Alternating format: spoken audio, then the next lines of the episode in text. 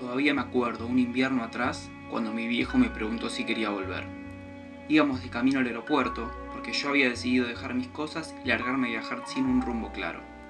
Ese día yo sabía que estaba frente a la concreción de un sueño y que seguramente habría muchísima gente a la que le hubiera gustado estar en ese lugar, pero lo cierto es que nada en mí expresaba esa sensación.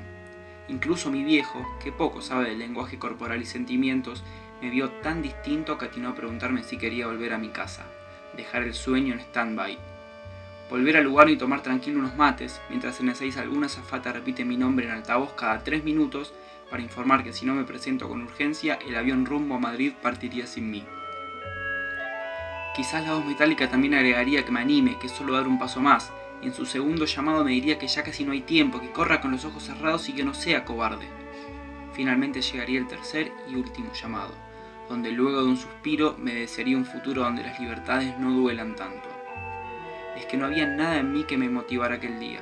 De un momento a otro todas, absolutamente todas mis certezas se iban a suicidar. Al día siguiente estaría en un paisaje desconocido, en una cama que no era la mía, probablemente rodeado de extraños, ni siquiera el clima sería el mismo, o la hora, nada. Y ese vacío, esa soledad repentina me carcomía la mente bien adentro, justo donde guardaba mis espacios de confort.